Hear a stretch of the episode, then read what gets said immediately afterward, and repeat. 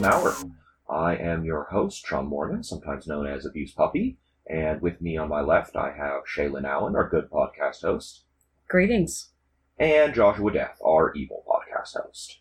How you guys doing tonight? Oh, we're doing pretty okay. Uh, I think the big news for all of us, and probably a lot of our listeners as well, is all the changes to the ITC season. Oh yeah. And there are a lot of changes. Yeah, although not as many as there's been some of the others. Uh, they've they've tweaked the the secondary missions, but the primary missions are staying pretty similar. Uh, there is a big difference in that three of the missions will have one person wholly deploys, second person wholly deploys, Yes, uh, though they are still having random deployment. right. We'll see how much of a change that ends up actually being in terms of gameplay and whatnot. I think people are overestimating how much effect it'll actually have. Yeah. um, having played both the I go you go deployment and the back and forth like that. But it'll be interesting to see. I actually feel the new deployment style is going to affect is some of the secondaries that they've proposed. They, I, I feel like there's going to be quite a bit of flux in those before they get those locked in. Yes, they're definitely the uh, weaker, I suppose, section of the new stuff. Yeah. I was going to say on that note, unlike previous years, they are going to playtest for a month before they solidify it, which I do really like. That's smart. That's a good call. Yes. Uh, it's a good plan. March here is, is essentially a, a playtest month for them, which I think that's smart. They've always had to end up changing them anyways, so making it a more official beta version is not a bad plan. Yeah. It'll also work out good because they're supposed to be having the uh, post Adepticon FAQ that's going to drop. So if there's any anything needs to be incorporated from that, it'll actually make them easier before they lock everything in. It's true. Yeah, no. Um, although, given GW's timing, it'll probably be sometime after March before they actually drop that FAQ. But we'll see. You know, we're we're expecting early to mid-April sometime. All right. What do you guys think of the new missions? Are there any that stand out to you as particularly well done or that rankle you? Um, well, they, they basically made here's a secondary you can take against Eldar. Yep, pick your poison is it's for Eldar and Custodes. That's exactly who it's aimed at. Yep. Even then, the way they wrote it, it's actually almost impossible to max out against Eldar and Custodes. because you can only pick each of those keywords once. No, you can kick, pick them twice. No, it's once. Oh, well, then I'm remembering the first beta version I read. Yes, exactly. The first beta version I actually liked because it said you could pick each keyword twice, but now with it only be able to pick once. So there's five keywords to choose from, and I can only pick four, and I can only pick each one once. So Mm. you, you're you're almost struggling at this point to to get that fourth one. Where I feel maybe if they're only allowing each one to be chosen once, maybe have more than five selections. Yeah. Maybe include like swarms and bikes, or swarms and cavalry, or you know, add a couple more options just to give choice. I believe bike is on the list. Bike is on the list. Yeah. It's it's bikes, fly, monster, vehicle, and psyker. Yes. Oh, Alternatively, they could have done that by like slot selection, like fast attack, troop, heavy support, elite. Yeah, which certainly wouldn't give you the choice against Eldar. I think the problem is that it, it, it runs in the same issue Mark for Death had, which is that it splashes into a lot of other things. yeah. It's Yeah. like suddenly that is an auto take against almost every army because every army's going to have four different slots. Yeah. Something in that category makes sense. Yeah. Uh, notably, I will also add is that the big twist they did is all of the positioning st- secondaries now have asterisks on them. They do, although I almost never see anyone take more than one of those, so I don't think it's going to be a big issue. Uh, marked for death is no longer super punishing for orcs. Yeah, doesn't stack with Reaper. Yep. That's useful. Yep, a Reaper totally stacks with everything except for marked now, Yeah. which is hilarious because it has an asterisk with another asterisk. Right. Good job. Also, the engineer one, oh my god, dude, that thing just looks like it's just. It's so complicated. It is. It's overly complicated. Well, and it's it's the same problem that like the Nova one has is that like they wanted it to do something and it's just got like seven different layers of oh but you're not allowed to but you can but you can't but you can but you can't and it's like guys Yeah. it's so many hoops to jump through for so little effect. Yeah, That's one of the ones I feel is going to get either highly revamped or just completely cut away by the time they're done with it. I think it's going to get cut the same way that a couple of the others, like Gangbusters, did, although they brought Gangbusters back. I actually like the new version of Gangbusters. It's better. It fixes the problem. They put Gangbusters in and then it didn't do anything like what they wanted. Yes. And I feel like Engineers is going to be very similar. Yeah. I think the simplest thing to do with engineers might just say it has to be a troop model. Done. I mean, it doesn't solve the Cloud of Flies issue. No. And I think part of their their choice was it like they wanted you to have some options no matter what. I don't think it was one of the better parts of the Nova rule set. I heard that Nova is cutting that out because it doesn't work very well. Yeah, exactly. I heard the same thing. Well, all of that aside, it will be interesting to see how all of the new stuff pans out and how everyone adjusts their lists to the new format because there's definitely going to be some changes. Well, that's just kind of how it is. It's shooting a moving target. Right. Uh, and speaking of hard lists to score against, Josh, you managed to do pretty well at the LVO with a summoning based list, which a lot of our listeners have been asking about. Yeah, actually, I was uh, really happy with how it performed this year. I was really, really stoked. I mean, you, you top eighted with it, so I don't think you can call that disappointing in the slightest. Nope, I can't. And I think it's uh, a good counterpoint to sort of the some of the common wisdom we've seen, which is that summoning is bad, and I've been arguing against it from the very beginning. I think summoning is actually a, a pretty powerful tool when used correctly. That was my thought was it's a difficult high finesse tool, but it is a really potent tool because you can basically adjust a certain amount of your list to fit to your opponent's army Yeah, and counterplay them with that. And if you don't see that as powerful, you're kind of missing the point. right. I, actually, one of the best analogies I, I heard that one of the guys made the comment. He's like, "Well, it's almost like playing 40k with a sideboard," Mhm. and that was like one of the best analogies I heard. I'm like, you know, that's exactly what it is. Yep. So I think the best place to start out here, uh, because we're going to be talking a whole lot about summoning in general, not just Josh's list, but also Josh's list. Hmm. Josh, can you read off the demonic summoning rule for us? Gladly. So you're gonna have to bear with me for a second because it is fairly long, but uh, once once you kind of get through the nuts and bolts of it, it's pretty pretty easy to decipher what exactly the the rule does. So Mhm. I'm gonna kick it off here. Straight out of the Demon Codex. It's called actually demonic ritual is the actual name of the rule. Yep. And the the wording on it is instead of moving in their movement phase, any chaos character can at the end of their movement phase attempt to summon a demon unit with this ability by performing a demonic ritual. The character cannot do so if they arrived as reinforcements this turn or if they were themselves summoned to the battlefield this turn. If they do so, first choose one of the four Chaos Gods, Khorne, Tzeentch, Nurgle, or. A character who owes allegiance to one of the Dark Gods can only attempt to summon the units of their patron. For example, a Khorne character can only summon Khorne units. Roll up to three dice. This is your summoning roll. You can summon one new unit with the demonic ritual ability to the battlefield that has a power rating equal to or less than the total result, so long as it has the same Chaos God keyword you chose at the start. In the case of units that have a choice of allegiance, such as Furies, the unit, when summoned, will have this keyword. This unit is treated as reinforcements for your army and can be placed anywhere on the battlefield that is wholly within 12 inches of the character and more than 9 inches from the enemy models, or from any enemy models. Mm-hmm. If the total rolled is insufficient to summon any unit, the ritual fails and no new unit is summoned. Lastly, if your summoning roll included any doubles, your character then suffers a mortal wound. If it contained any triples, it instead suffers D3 mortal wounds. So that is the demonic ritual rule in its entirety. Okay, and the reason they let you select the dice amount is to basically lessen the chance of whacking yourself with mortals. Sure. Exactly. One interesting thing that a lot of that confuses a lot of people about that rule, and I think it's the first takeaway that I would have, that is a rule on one unit that gives an ability to other units. Exactly. Because demons have the demonic ritual rule, but it's other chaos characters, which may be demons, but might not, that are able to actually do the summoning ritual. Yes. Any chaos character. If you bring Chaos Demons in your army as one of your detachment choices, that enables other Chaos characters, such as your Renegade Commander, to do this now.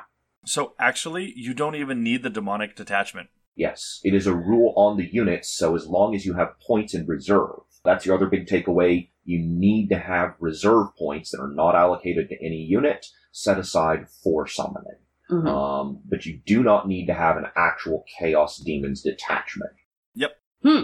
Okay. I've actually ran a couple lists where I was just running Thousand Suns. It was literally a roughly 1,500 points of a Thousand Suns list. That was pure Thousand Suns detachments. I had nothing else. And I summoned in Pink Horrors, Heralds of Tzeentch, Lord of Change, so on and so forth, Mhm. just because I had 500 points of summoning left over and I had Tzeentch Chaos characters on the table. And as long as they didn't move, they can summon. Yep. Okay. That is another very important takeaway there. You can't move the turn you use it. Doesn't seem like a big thing, Oh, it is. but as we've talked about a lot of times before, this is a game of movement. Mm-hmm. And especially if you're trying to drop in your demons into charge range, which you often want to do, that 12 inch radius that you can bring them down in and 9 inch limiter off the enemy means that you're going to have a fairly limited section of the battlefield where you can actually put them down, Yep. especially because you have to plan it a turn in advance because you aren't able to move. hmm There is one other little thing that Josh had brought up that some different tournaments have ruled differently, uh, and is very important here. You want to talk about that a little bit? Yes, actually, I would. I would love to. Uh, just because I'll be honest, it is one of those rules where when I first read it, I could see both. There's two different sides to this argument, and I can 100% see both sides. The discussion really is: Can you summon turn one? mm That is a very, very big discussion because it says right there in the rule that the this unit is treated as reinforcements for your army and can be placed anywhere in the battlefield. Yada yada yada. So it says right there they're classified as reinforcements. Reinforcements, but not reserves, interestingly. A rare case. But not tactical reserves. Exactly. This is one of the very rare cases in 40k in 8th edition where something is classified as reinforcements but not classified as reserves. And the only other examples I have personally of this happening is anytime there are abilities where units like started on the table and, and teleported across the table or whatever, they classified for reinforcements for like triggering auspex scans or forewarned or whatever um, but they did not count as tactical reserves, hence the reason they were allowed to teleport turn one or whatever. Shunt. Yeah, Yeah, the shunt is a prime example. I actually can't think of a off the top of my head another example. Genestealer Cult has it, yeah. Uh, there's also a few others that allow you to do that. There is an Imperial Guard stratagem that brings back a squad. Oh yeah, the Valhallan one, yeah. Yes. Uh, but it is quite rare. Um, like, we're really digging pretty deep into the codices there. Yeah, we have to dig to find examples of it. And so there's a big question on that. And there's two very strong different camps. One side saying that, you know, well, it does count as reinforcements and it's something new being brought onto the table, so you're not allowed to do it turn one. And there's a large camp that says, well, in the tactical reserve rule, it says any unit that it was placed in a special kind of deployment. And obviously, these aren't units placed because they're not in your list to begin with. hmm I will say this the one that sold me, the one that leaned me into the way I, I was using it and the way I have been using it is Reece and Frankie came out shortly after the, the big early FAQ change hmm in September after Nova, where they said no, no summoning turn one. Both of them came out fairly quickly and said that I guess it was instructed from them via the game designers that summoning was intended to be allowed turn one. And so that's kind of how I've been running it ever since. And I will say, I'll be the first one to say this, and I want to emphasize this.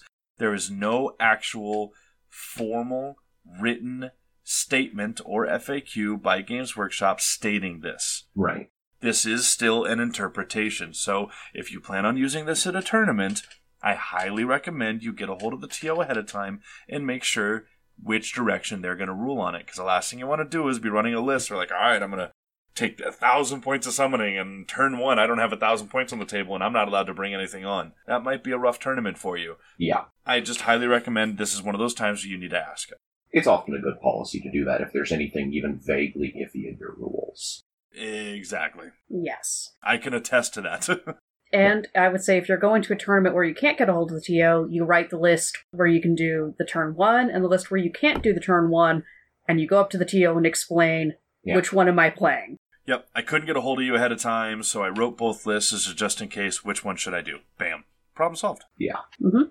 So let's talk about some of the other eh, unusual features of the rule, because there's a lot to dig into here. There's one other takeaway that I wanted to emphasize for you, Sean. Oh. Sure. that is just it's a very minor thing and it's something that i've also I've, I've seen a lot of people get tripped up this edition on is a very new thing because there's been versions of summoning in the past and Mm-hmm. so when when running this i even had it happen a few times at lvo There's something a lot of people aren't used to is you don't actually have to select the unit that you're trying to summon Mhm.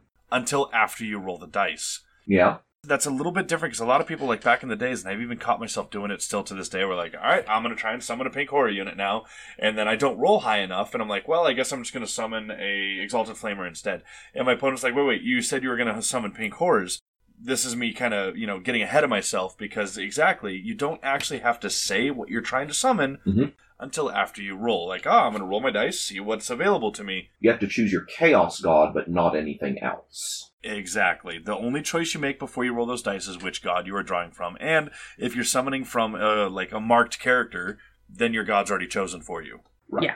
Be'lakor can summon whatever the heck he wants because he's undivided. Correct. Yes. Uh, one of the rare demonic undivided characters. Like the only one in the book. And the demon's book, yes. Yeah, actually, yeah, he is. Technically, Furies can be undivided, but I'm not sure why you would bother. Yeah, right. only Be'lakor can summon them, so Yes. Now they, and they and they often have a demonic affiliation, as noted in the rule. So I think that covers the rule itself pretty well. It's it's a very strange rule with a, a lot of interesting little quirks and tidbits. So why don't we talk a little bit about like why would you bother? If you're summoning, you have to set aside those points in your list. So it's not like you're getting free stuff. This is all stuff you're paying for. The thing that a lot of people have said is like, why would you bother summoning? We could just put units in your list instead and have the option of sticking them in reserve, because of course demons can stick anything in reserve if they want to. exactly. mhm. Um, so why would you summon 30 pink horrors when you could just have 30 pink horrors in your army? I know. Go ahead. What do you got? And that's that you walk up, your opponent hands you their list, you look at it, and you're like, Aw man, this is the bl- list. The Bloodletter Bomb is going to be my MVP. I've got 300 points. I can get myself a Bloodletter Bomb.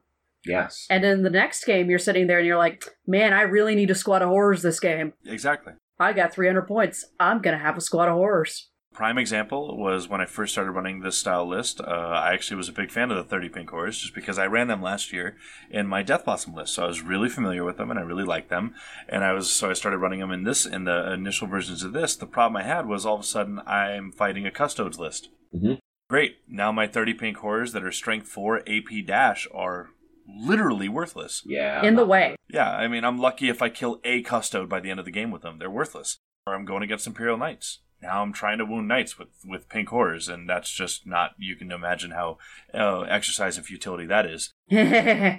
Um, I started realizing that I needed a little bit more flexibility. This this unit, while in certain circumstances against Horde Tyranids or Dark Eldar or whatever, it's got its moments where these this, these thirty pink horrors are just amazing.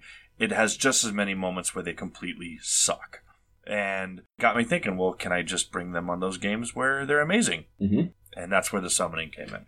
hmm Yes. In that respect, it is a very powerful tool. The ability to, as Josh kind of discussed earlier, have a sideboard to adapt your list to what the enemy is bringing is quite strong. There are not really very many other armies in the game that can do that, and the ones that can can only do it to a very limited degree through like selection of psychic powers or other abilities that allow you to switch out between games like that. Being able to switch out your list between games is actually very powerful uh, because it allows you to look at what your opponent has and then decide your army.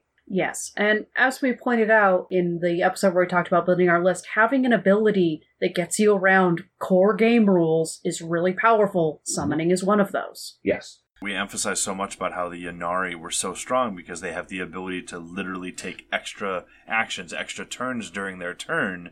Where here you're like, well, I'm just going to take extra units when I need them. You're violating a core game rule in a way that other armies aren't used to because you're violating the core game rule you play the same army every game. Yes. Yeah.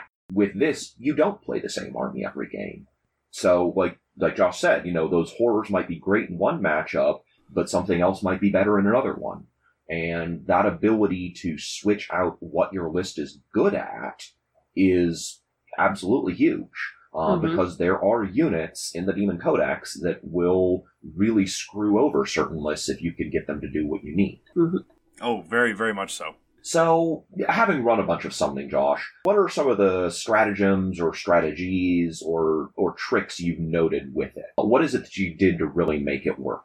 So, a couple ones. One of the big ones that I I actually tried gearing towards is every single time I wrote a list, when when summoning was an emphasis in the list, I always looked at what characters I had on the table turn one, Mhm. and how many points I had available to summon. Mhm. And if I needed to, meaning like the majority of my army just got the crap kicked out of it turn one, and I need to pretty much bring all of my reserve points out right now, can I do it in one turn? Okay.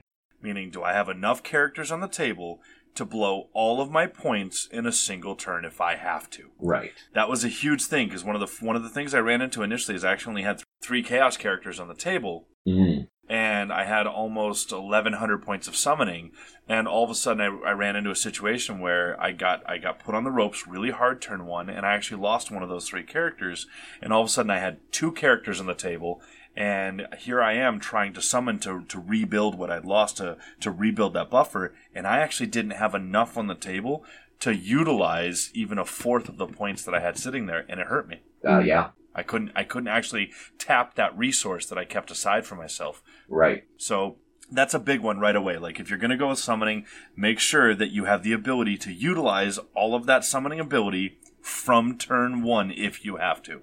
Right. Mhm. Well, because you're setting a lot of points aside for summoning, which means you have a lot less on the table than on many lists still. Yes. And which means your what you have on the table needs to be able to, in one way, shape, or form, survive whatever your opponent is going to throw at it. Because again, like you said, you can't move those characters, so it's not like I can run away. Right. I can't run away and summon. I have to summon right where I'm standing. Mhm. Which means whatever I have there has to be able to give them that opportunity to make that happen. Mhm. Okay. Were there any stratagems you found yourself using a lot? Yes, uh, actually, quite a bit. So, ironically, there are there's four of them. Well, three of them really. Three of them in the Demon Codex that actually applies summoning. Mm-hmm. But then there's also one in the Death Guard book, and there's also one in the Thousand Suns book, both of which apply actually to summoning. Mm. Right. In the Demon Codex, there's uh, two of them that I'm a huge fan of. So one is Demonic Pact. Mhm. It's a one command point ability, and it's used as stratagem after a chaos character from your army summons a unit of demons to the battlefield using a demonic ritual. The character can immediately attempt to summon a second unit of demons to the battlefield performing another demonic ritual. So, in essence, for one command point, you can double summon from one character. Mm-hmm. And I have used that one extensively. I use that one a lot Right. Mhm. uh, especially with the zines where I would commonly run a, a thousand suns attachment or whatever, and I want my my demon princes or my Ahriman or whatever to run up and throw some psychic powers out, but I don't want multiple characters just sitting and not moving. Yep. Mhm. So I'll only keep one in the back, move the other two forward, and then cast double summon out of that one. That makes sense. Yeah. Uh, being able to double up on stuff like that is uh, that's a tempo advantage. You're getting Mhm. two actions for the price of one. Exactly. And it's not a huge CP cost either, which is great. Yeah. Yeah, it's an amazing, amazing uh, stratagem. I'm, I'm a huge fan of it. The other one that I am a massive fan of is Soul Sacrifice. This one's a little more selective of when you use this one because it is, does cost two command points and it also you pay quite the price of your own on this one. So this one is two command points. Uh, use the stratagem before a chaos character from your army attempts to summon a unit of demons to the battlefield using a demonic ritual Mm-hmm. that character suffers D3 mortal wounds. So immediately, like you suffer D3 before you even do anything else, which means if it kills you, you're you kind of wasted it anyway. So be careful. Mm-hmm. But you can roll up to four dice rather than three for the summoning roll. Okay. In addition, re-roll hit rolls of one for the summoned unit while it is within six inches of the character that performed the demonic ritual. Mm. That's pretty powerful. Demons don't have a lot of ways to reroll hit rolls. Princes are pretty much it. Demonic uh, demon princes are pretty much the only way to really get a reliable reroll ones for the for the demons. Yeah. So having that ability to, and I've, I've done it before, where I'll throw it on a chariot. Oh yeah. I'm a huge fan. I'll, I'll just summon a unit of uh, 30 horrors from a Tzeentch chariot or 30 demonettes from a Slaanesh chariot, and then just they have a built-in demon prince right behind them. Yeah. It's it's really helpful. Well, that's big because those those are characters who have more wounds, so suffering that D three and you know possibly D three more. From the summoning roll, because you're rolling four dice. Yes. or you can roll four dice. You don't have to. Uh, that's one thing we didn't talk about much earlier, but you can choose how many dice to roll on that summoning check depending on what you're trying for. So you don't have to go full ham on it. No. The Death Guard one, it's a very similar one to the Soul Sacrifice, where you get to roll up to four dice, Mm-hmm. and that one allows you to re to re-roll any ones that you roll in the summoning. That's pretty decent, but you can still take mortals. But Death Guard has feel no pain, so you get good odds of shrugging it. Yes. Um, the Thousand Suns one is actually the best one. Mhm. It's one command point. Okay. One uh, Thousand Suns character, when summoning a Tzeentch unit that turn, gets to roll up to four dice and does not take mortals for rolling doubles. Okay. That's big. Yeah. It's huge. It's so good. I've been a I've been a big fan of that one. I use that one quite a bit. Like when I, I just need to really get a big unit of pink horrors out and I need to roll that twelve, I'll have Ahriman pop that just to make sure he doesn't get hurt and really get me to guarantee get the thirty man unit on the table. Yeah. Because you can augment that with another with a CP reroll, because you can CP reroll as Of we course. established. That's still legal use for on that stratagem. That's really big. There are also a handful of units that enhance summoning. There are Probably more by the time anyone has seen this episode, since there's the new Vigilus book coming out. So we won't talk about those. cannot wait. I, I'll be honest with the fact that I ran a, a demonic summoning based army, and then at LVO they revealed that there's going to be something that's supposedly going to help summoning. I kind of got a little giddy. I'm not going to lie. It'll, it's it's going to be pretty amusing to see what that is. Uh, our listeners will know, but we will not, as we are speaking to them from the distant past. But uh, why don't you talk a little bit about the units that do exist? There are. So one of the big ones, and it's one actually I make extensive use from, and ironically, it's probably one of the abilities of this unit that is most overlooked, is the feculent gnarlmaw. Oh yes, hmm It, it's there's a lot of there's a lot of abilities this that the plague tree, as most people refer to it as. There's a lot of abilities that play the feculent gnarlmaw has, but one of my personal favorites happens to be the conduit to Nurgle's domain, Mhm. and it's you can re-roll any of the dice used in the summoning rules when a chaos character from your army that is within seven inches of any feculent gnarlmaw attempts to summon a unit of Nurgle demons to the battlefield using demonic ritual. Yep. It makes Nurgle summoning so much more reliable with that tree on the table. It's unreal. and safer. hmm Yeah. So so here here's a here would be a combo I see is you summon the tree because now the tree's on the table, its aura kicks in, and then you summon bigger things. Now the tree's on the table. So that's actually I'm so glad, Shay, that you asked that that you made that comment because ironically, the Feculent Gnarlmaw is the only unit in the entire demonic codex that does not have demonic ritual. Uh, so Ah. you've got to have it in the list. You cannot actually summon a tree. But there is a way around it. There is one model in the entire codex that has the ability in its own datasheet to summon a tree. Mhm. And that is one of my personal favorite models. I even brought it to LVO with me just because I love the unit and the model so much, but I never just never found a reason to summon the guy. Sure. And that is Horticulus Slimex. Mm. It is the the guy that rides the big snail. Yep. Yeah. He actually has no no joke. His ability is called Seed the Garden. Mhm. At the end of your movement phase, you can add a, a new Feculent Gnarlmaw to your army, containing one uh, Feculent Gnarlmaw unit containing one Feculent Gnarlmaw.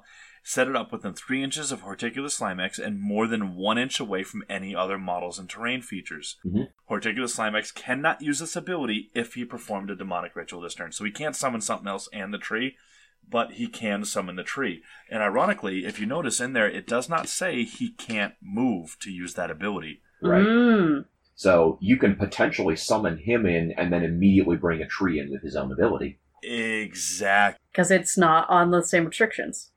Exactly. So if you really want a tree, you can drop him in, crap out a tree right next to him, and then use that same exact ability you just referenced. Yeah. so there is one other guy who has Lady. or lady who has a summoning ability hmm. and a really good one at that. Oh my god, it's so good. So I'm sure you are referencing the Infernal Enrapturess. That's the one. Isn't that the harp lady? Yes, she is the harp lady that came in the Wrath and Rapture box that is was recently released by GW. And I'll be honest, um, I got a lot of questions about her in uh, regards to my LVO list. Uh, a lot of people, even my opponents, were like, "Well, why did you put her in?" Oh, she's so good.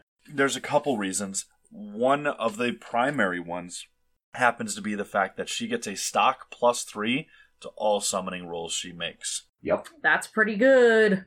It's amazing. I'm going to explain why. So, one of the reasons why this is so amazing is, as you guys already mentioned, you can choose how many dice you roll to summon. Mhm. Well, because she gets a stock plus three, her power level, because remember, we're, your limitation is you have to roll a power level of whatever unit you want to summon. The So, the Infernal Enrapturess and any other Herald of Slaanesh they have, their power level's four. Hmm So you literally can roll one die and have a guaranteed chance of summoning another herald. No matter what, you will have at least enough to summon either another Infernal Enrapturess or a herald. The power level of the demon prince is eight, so which means you could roll two dice and have a high probability of getting a demon prince, and probably not rackling because you're only rolling two dice. And not whacking yourself with a mortal. Yes. It's her ability to get a stock plus three to summoning is just Mhm. Ungodly amazing. It really is. It's just phenomenally amazing. And that is why the units I summoned more Yes. the second to most at at the LVO or at any time I run this list is Slaanesh units. I have a tendency to lean really heavily towards Slaanesh units when I summon because of the fact that she has such a high reliability of getting them on the table. It's very powerful. Reliability mm-hmm. is strong in pretty much any context in this game. Yes. Plus three to a roll is so good. You don't often see plus threes. So let's talk about the the last big component of things. We talked about a lot about how good summoning is, but like any other strategy, it's only good in the context of the list that uses it. So mm-hmm. what do you do in a list to enable summoning? So, one of the big things, and I kind of hinted at this a little bit earlier, is you have got to make sure that what you have on the table is able to take advantage of those points at every aspect of the game. hmm You do not want to le- ever leave yourself in a position where if I have a bad turn, half my points are going to get wasted. You never want to be in that position. Number two, as I kind of hinted at as well earlier, you need to make sure that whatever you have on the table, just like you mentioned, Sean, you have to plan a turn in advance Yeah. hmm when you don't even know if you're going first or not, trying to successfully plan a turn in advance can be very difficult. Sure. hmm And so you need to make sure that when you are deploying your units and all of your characters, you're deploying in a way that you can guarantee that you're not only going to be able to summon, as far as have the models on the table to do it, but also you're going to have a place to summon. Yes. Mm, yes. Because again, we're not just restricted by being wholly within 12 inches of the summoner, but we also can't be within 9 inches of an enemy model. hmm So th- it's it's actually a fairly small window that you have of where you can drop those models, especially if your opponent knows how to take advantage of those windows. Yeah, if Mhm. they're playing an aggressive army like Orks or whatnot, they may be right on top of you turn one. hmm Yep. Your list was pretty defensively oriented. You ran a large block of some plague bearers in front of your characters. Uh, was that specifically to enable summoning? That is actually exactly what they were there to do. I took two units of 30 plague bearers, took them all the way to 30 models, Mhm. so that they had the longest probability of keeping a hold of their negative one to hit. Yeah. hmm I gave them all the icons, and there was a Sloppity Bilepiper in my army, which is the one that allows me to roll two dice and take the lowest die roll for my morale test. hmm And obviously, with the demonic icons, anytime you roll a 1 for your morale test, you automatically pass, and you get d6 models back for free. Sure. And so, again, the, the that was all geared towards the concept of keep those plague bears on the table as long as physically possible to give those characters the best chance they have of utilizing those summoning points well. hmm Right. So you you would sort of play a bit of a delaying game in that sense. Yep. You put two big speed bumps down. Yes, I actually designed that list, and when I practiced that list, I actually practiced that list hmm with the clock in mind. I practiced really heavily with the chess clock, and the the idea that I was going for is I wanted to finish my second turn with an hour left on the clock. That makes sense. hmm That was, and that was when I, by mind you, when I was practicing, I was practicing with an hour and fifteen minutes because I thought they were going to be two and a half hour rounds, not three hour rounds. Uh, Mhm. yeah. So, in essence, I was literally doing my deployment, my first and second turn in fifteen minutes. The The design of this was my army really actually didn't start playing until turn three. hmm Yep. So if I can get my opponent to waste 45 minutes to an hour of their time pounding on my army for two turns, hmm all of a sudden I've got an hour left on my clock. They have 30 minutes left on theirs. Now the mental pressure kicks in of now they're fighting the clock and me. Right. Well, speaking of the clock, I have just received word from our quartermaster that we are late to summons. Oh, So we are all gonna hop ourselves over and get a sound verbal berating, and then we will catch you guys with a paddle behind on the flip side of the episode.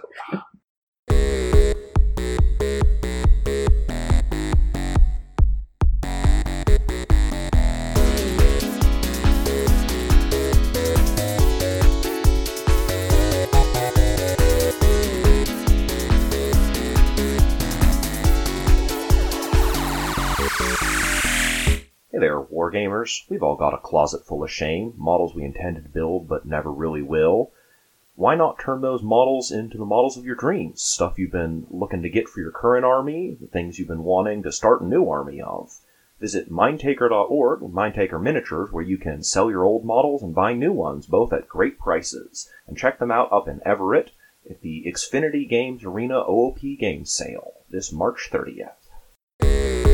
Hey there, Wargamers. Are you looking to do conversion of your dreams, but just can't find the right bits? Probably because they don't exist? Gammon with a top hat? Magnus with a pimp cane? Mortarion playing chess? Well, those dreams can become reality with VredaForge, a design and 3D printing studio that can make the bits you've always wanted to happen happen. VredaForge can be found through Facebook, that's V R E D A F O R G E, like Forge Worlds. Contact her, and she can design custom bits, parts, in any number you desire, from 1 to a million. VredaForge. Make all of your wargaming bits dreams come true.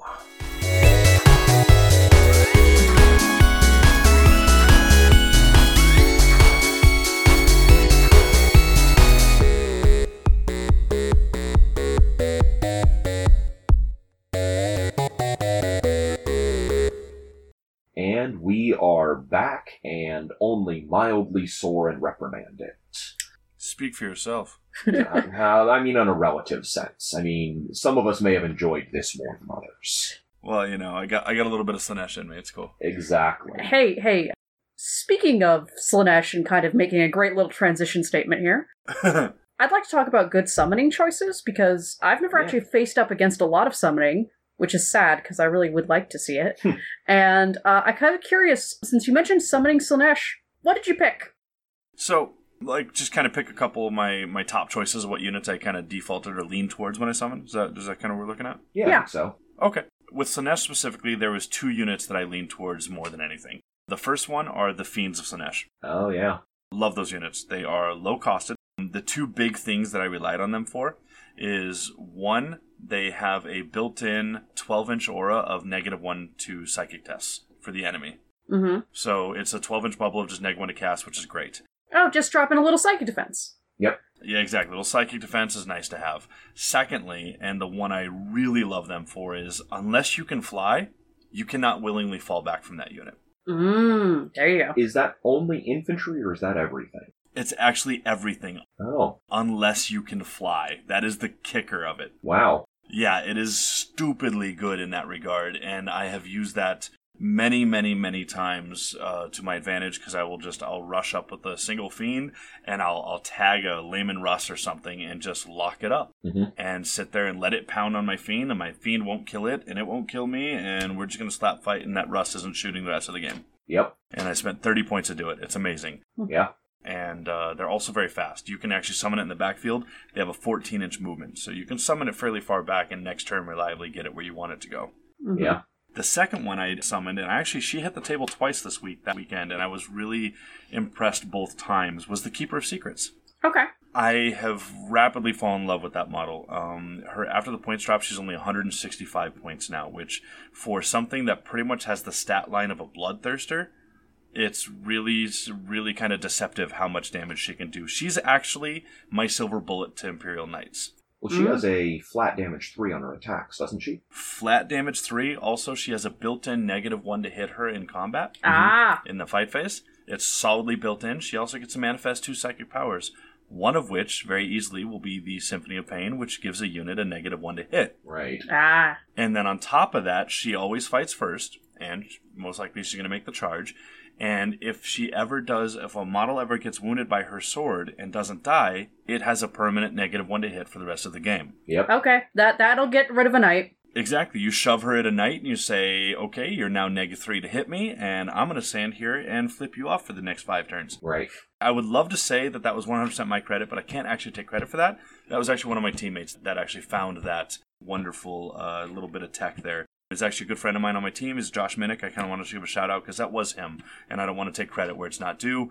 We actually had to dig real deep to find a, a actual WYSIWYG Keeper of Secrets model, which if you look at it, it's like smaller than a dreadnought. They're tiny little models. And it looks so bad. It's Yeah. awful.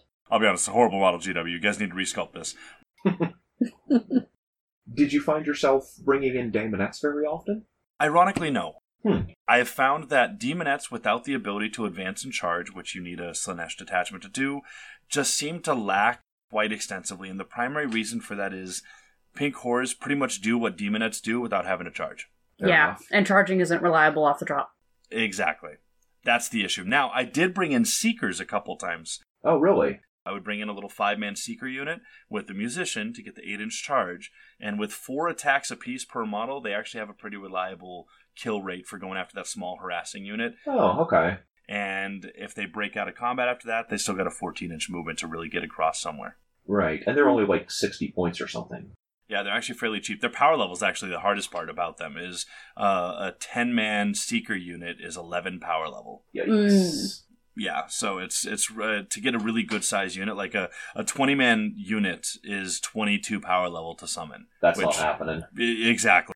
You did already mention the the heralds and the infernal enchantress, uh, which obviously are both quite good. Yep. Yes, and then also I summoned a herald on a steed. Mhm. Quite a bit, just because she actually has the ability to su- uh, advance and charge built into her. Ah, gotcha.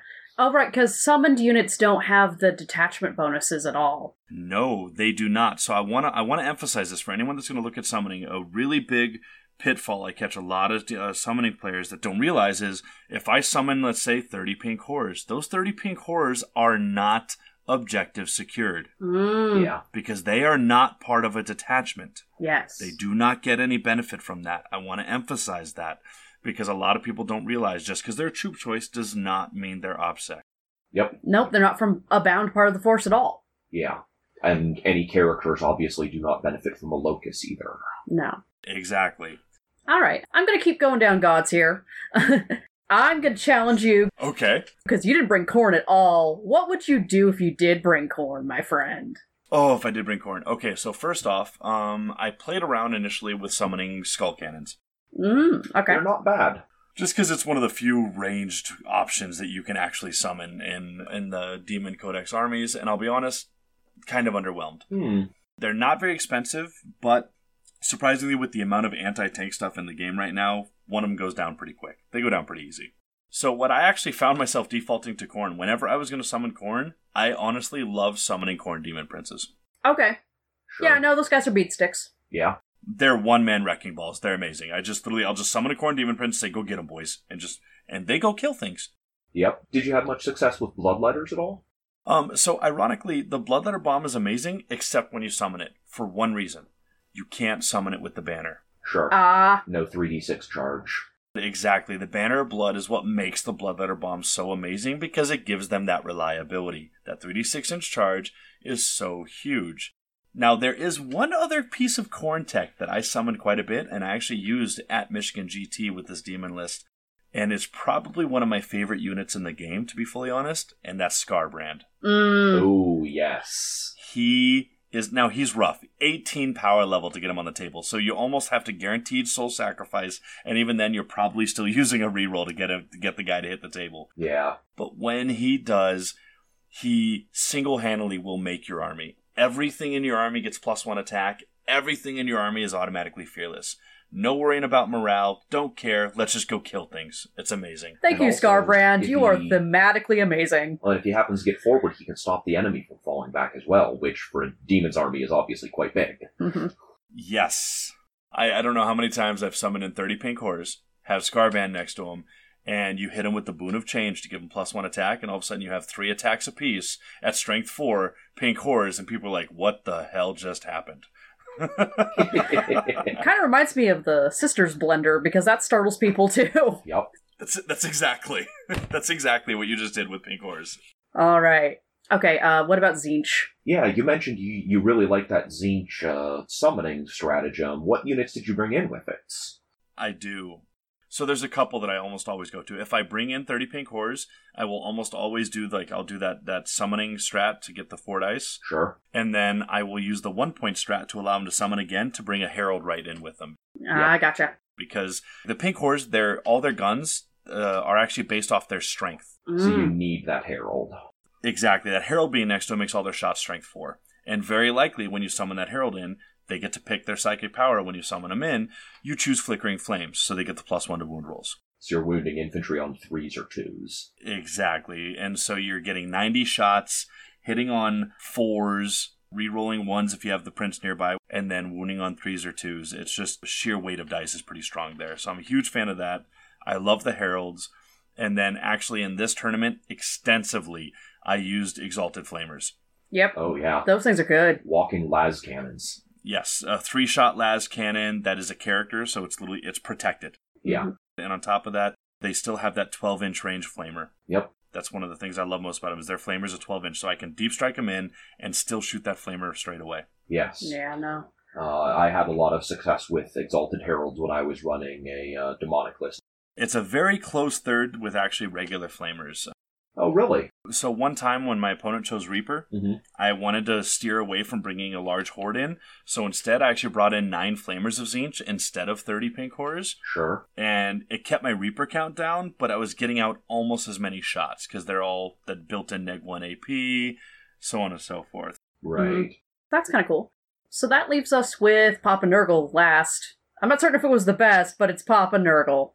Oh, my boy. So I, I made the comment earlier that I summoned a lot of Slaanesh, but I will say this: there is one unit that I summoned every single game was another 30-man Plague Bear unit. Sure. Every game, guaranteed, without cl- like clockwork. You needed more screens to keep your characters alive. Yeah. I'll be honest, with the benefit of the character, the, the character buffing that they have in the form of the Spoilpox Scrivener and the Sloppity Bilepiper, and then the tree, point for point, the Plague Bearers are probably, in my opinion, one of the best basic troop choices in the game. They're Mhm. pretty good. Honestly. They are just so. When you're moving seven inches with a uh, d6 plus one advance and 2d6 plus one charge, getting to do all of that, you're almost as fast as Genestealers at that point. Yeah. Mhm. But you're as resilient as Plague Marines. I mean, it's just insane how tough that unit really becomes. And the ability to lock a unit up and then fall back and charge. And I don't know how many times I, when I fall back, I fall back into their army hmm hmm huge fan. I almost always summon another unit of Plague Bears. Um, I also summoned Beasts of Nurgle. Really? I think four of my eight games I summoned Beasts of Nurgle. They surprised. They actually single-handedly won me my game against Ben Cromwell. Okay. How so? So there was a situation where he brought in a 10-man Sicarian infiltrator unit into my backfield, charged into my backfield, got locked up in a combat with a bunch of plague bearers and a couple characters, and he had his knight over there. And so I summoned these guys in, trying to deal with, you know, I was thinking more looking at the fact that their damage, their weapons are two damage each, Sure. and the infiltrators are two wounds apiece, so maybe I can just get rid of some of these guys. But then all of a sudden I realized when he finished his charge phase with the knight, the beasts had the ability to heroically intervene. They have the built-in, they have the ability to heroic intervention. Right. So I heroiced into the Sicarians that same turn, Mm. and it brought me within seven inches of the tree. Mm. And so then, and that was at the end of his turn. So then on my turn, because I had a, this three man unit of Beasts and Nurgle strung out, I mean, they're on 60 millimeter bases, they're huge. They're big. It allowed me to fall back out of combat with the infiltrators across to the other side of my deployment zone to charge this little five man unit rangers that he had sitting on this one objective. Right. They ran over there, they charged that unit, killed it, took the objective from him, and then sat there for the next three turns holding that objective. Right. That's a good use of your points. So not only did it it actually killed quite a few of the infiltrators, but then in that next turn, it swung to the other side of the table, took the objective back from him, and held it for the rest of the game. And uh, again, they're toughness five, five wounds with the five up, feel no pain. Mhm. I mean, they're really hard to chew through. And they're cheap too. Two power level. Yeah. That's one of the things I love most. Is literally you, you roll your summoning dice like, all right, I got a seven. Ah, well, that's three beasts. It's in the way it's written. It's literally two power level per. It's you buy them one at a time. Yep. Beast of Nurgle hit quite a few times for me, and then obviously a number of times whenever you're you're playing, especially the amount of Nurgle I have on the table, characters. You're bringing out a Poxbringer, you're bringing out Demon Princes. I lost the Bile Piper twice during the tournament, and I just resummoned him. Right. Yeah, there you Since go. he's not unique, you can do that. Exactly. Did you ever bring a greater unclean one? I thought about it, and I, I brought him with me just in case, but he never actually hit the table. Primarily, again, because he's power level. I think he's power level 17. Yeah. Okay, quite yeah. high. So he's really hard to get on the table. And two, because he is targetable, and there's really nothing in my list that's a really good hard anti tank punch. Mhm. I- The moment he hits the table, if I'm fighting anything with any level of heavy firepower, he gets laid into really hard. Like your opponent's Castellan just sits there and goes, Oh, well, I'm gonna I'm gonna blow him off the table now. I'm I'm a huge fan of him starting in a list and then deep striking in, yeah, Mhm. I can see that. but trying to summon him is such a risk. Were there any other units that were were standouts for you?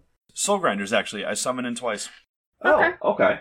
Never thought I would do it, but both times, and they're they're both Nurgle. Both times it was Nurgle. the What's surviving that? ones. They're they're already survivable, and I didn't realize it initially, but they benefit from the tree. Yep. Ah, They are Nurgle models if you make them Nurgle. Yep, the ability to advance and charge there and uh, and advance and shoot and fall back and charge and fall back and shoot really made the the Soul Grinder quite versatile. Mm. And ten attacks apiece in combat with that thing. Yeah, if you use their weapon.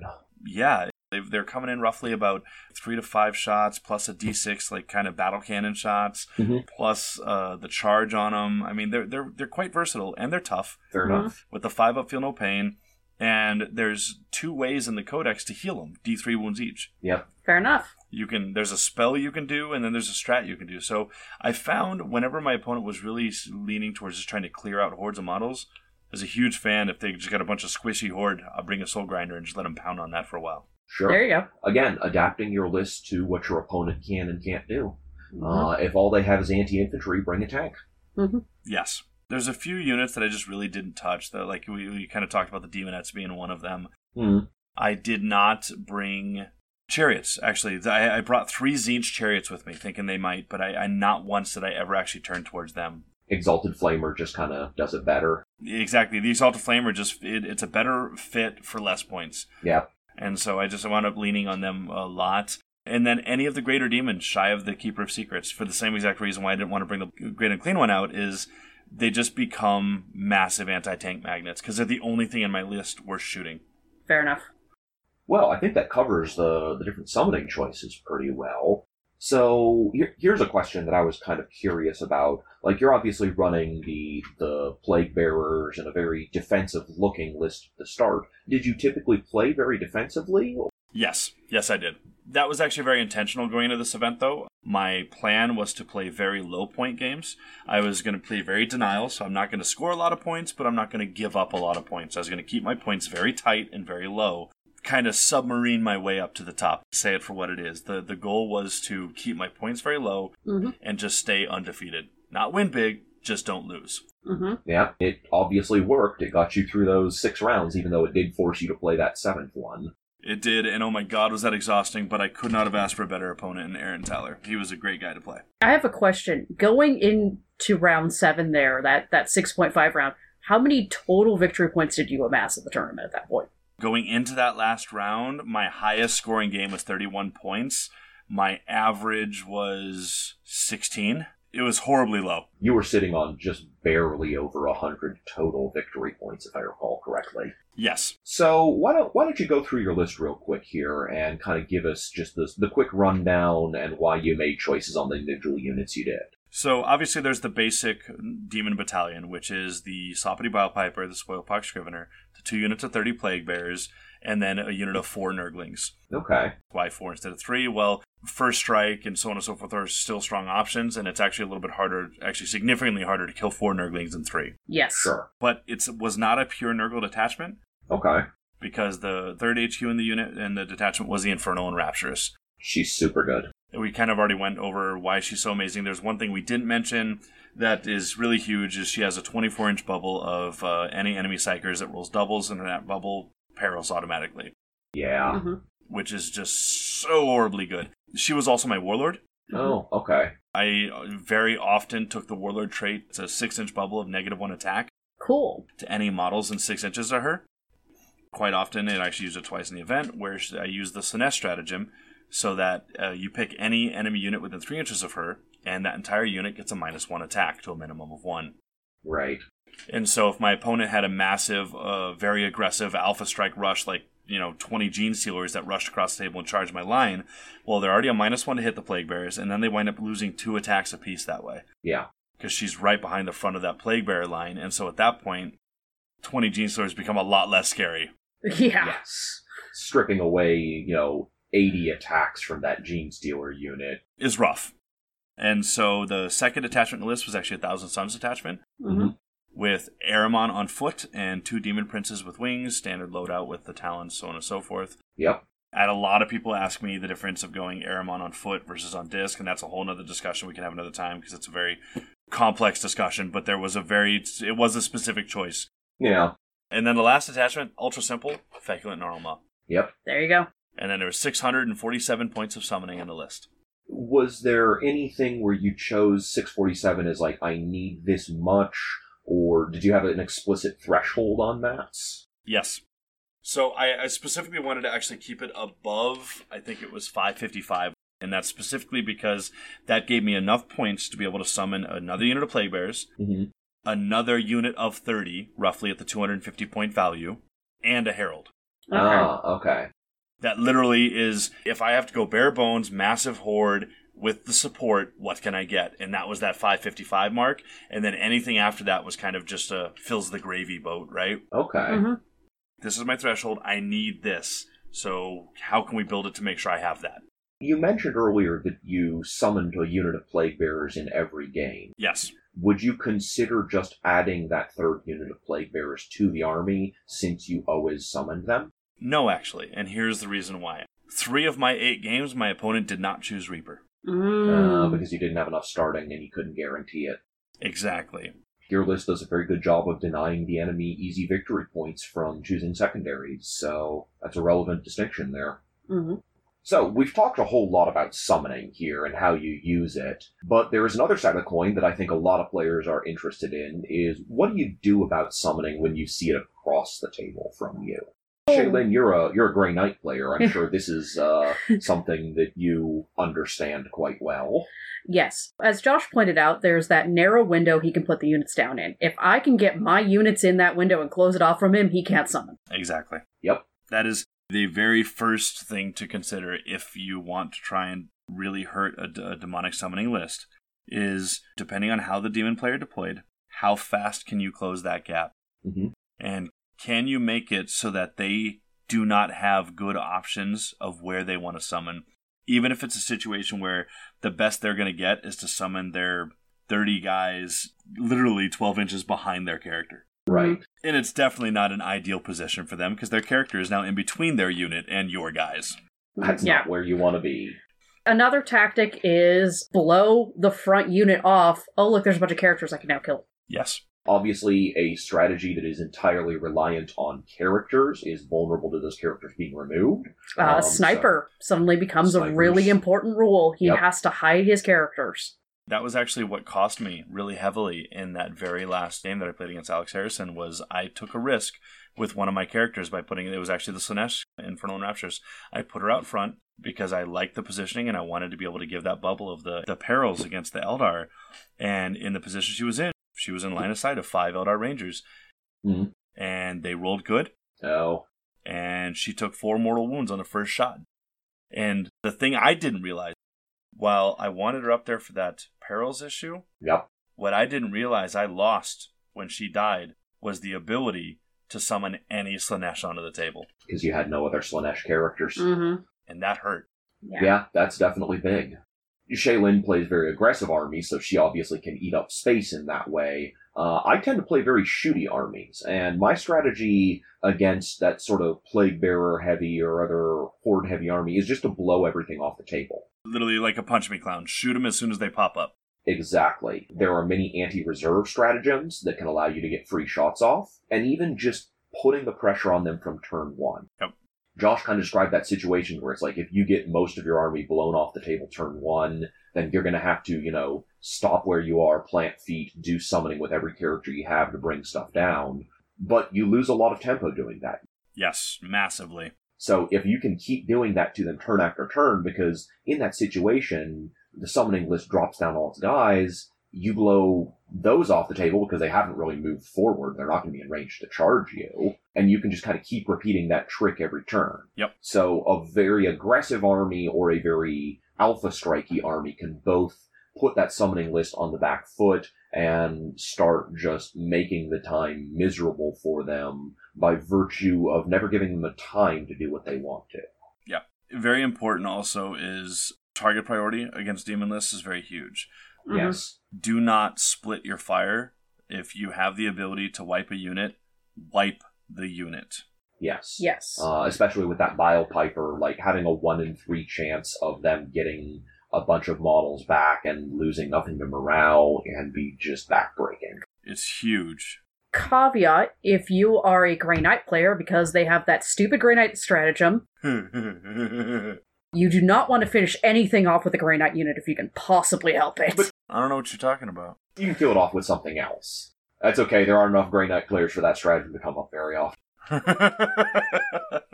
Are there any other strategies that you found particularly problematic? Those two main things that you just brought up were the two biggest. Okay, well, I think that covers most everything, unless either of you have a point you want to bring up to kind of wrap this whole little thing up in a bundle. Ah, it's been great. Yeah, uh, hopefully the listeners have learned a lot on this. I think summoning is a very misunderstood mechanic that can be very powerful when you use it correctly, even if it is not necessarily a feature of every chaos list out there. Exactly. Yep. So if you are looking at doing some sort of summoning army, or you have some nostalgia for some seventh edition for some reason, it's certainly something you can do. And if you would like some help putting together a list of your own, uh, summoning or otherwise, or you have other questions, comments, something else, you can contact all three of us here through email and in the finest hour at gmail.com, or go, come to us through Facebook. We have a Facebook group in the finest hour. Uh, you can message us there or post to the group or the wall there. And if you feel that we've been doing really good work and you'd like to give us a little bit of monetary incentive, a little bit of help out, we have a Patreon also in the finest hour. Gets you access to our private Facebook group where we have been having quite a bit of chats about lists and other nonsense recently. Uh, some players are voting on a list for me to take to the next tournament upcoming here, and everyone seems to think it should be Dark Angels, even though I don't own any Dark Angels. So we'll we'll see how that particular little farce pans itself out. I own Uh, Dark Angels, so your ass is covered. Uh oh. I may have had this decided for me here. oh, that's too good. And we, of course, have a Discord chat to go along with that, where there's a little bit more live and up to the moment. Uh, Shaylin has been telling a lot of folks about her experiences with the CK Studios class and giving some airbrushing advice. also, uh, a lot of advice for autistic children that people have. Sure. Uh, something that several of our members have some experience with. If you're interested in uh, sort of that perspective on the hobby, we, we've been talking there as well. As far as upcoming events go, uh, I believe, Josh, you're going to the Dallas Open here pretty soon. Yes, gonna have a really good time at that one. Actually, can't wait. And then uh, a little bit after that, I am probably going to be attending Wet Coast in late April. I am most certainly not. Yes, unfortunately, Shay's schedule is not allowing her to get to that tournament. So I basically will be doing sporadic RTTs when it happens to coincide with the weekend where I'm let off early. Mhm. You will be at Storm of Silence and Nope. Really, you're not going to make either of those. But uh, I will. I will be at Storm. So I'd also like to put my thanks out to Dank Muse, who has provided the music for this episode, as always. hmm I'd like to thank Rylan Woodrow for being our amazing artiste. And I definitely want to open the door to any of you that happen to uh, want to potentially sponsor. Shaylin, I believe you have our list of the week. You were something you were pretty excited about. Oh, yes, because I thought we needed a palate cleanser so bad after talking about all these demons, so filthy. So, this is a Grey Knight list. Okay. It has a battalion detachment of Grey Knights with a Grandmaster in Nemesis Dread Knight. So, the Okay. Dreadmaster, Yeah. he just has the fist and sword, he doesn't have any shooting weapons. Oh, wow. And Kaldor. Okay. um, Mr. Draigo, and then they have two five man strike squads w- Mhm. with all falchions, no psilencers. All right. Uh, one eight man Terminator unit, Okay. all kitted out with halberds. Yep. oh, hell yeah. Switching over to guard, Yes. Catachan Guard. So they got two company commanders, a Primaris Psyker, three infantry squads naked, and then a Bullgryn Blob, Oh, okay. and a Ministorum Priest, of course. Yep. followed by a Imperial Knight House Raven. It's a Castellan with all the usual accoutrements. What a shock. Yes. The interesting thing here is with the new Gangbusters rule, regular Grey Knight Terminators don't qualify for it because they're only two wounds. That's true. This was actually played by Jessica Bowman at the aforementioned Oh. RTT from the Ladies' Night episode. Nice. Uh, she won the RTT with that list. yeah. I like the list. I like the idea of it. I'm not certain I'd run exactly that if I were to build it myself. hmm But it's a starting place. It is definitely a starting place. Okay. Well, I think that pretty much wraps us up for the week. Catch us next week where we will be discussing tempo for the second time here. Uh, I'm going to have another fallback episode on that. We're going to go into some more detail and talk about some codexes, stratagems, and units in particular and how they can affect your tempo. So, I have been Sean Morgan, Shaylin Allen. And Josh Death. and this has been In the Finest Hour. Thanks for listening.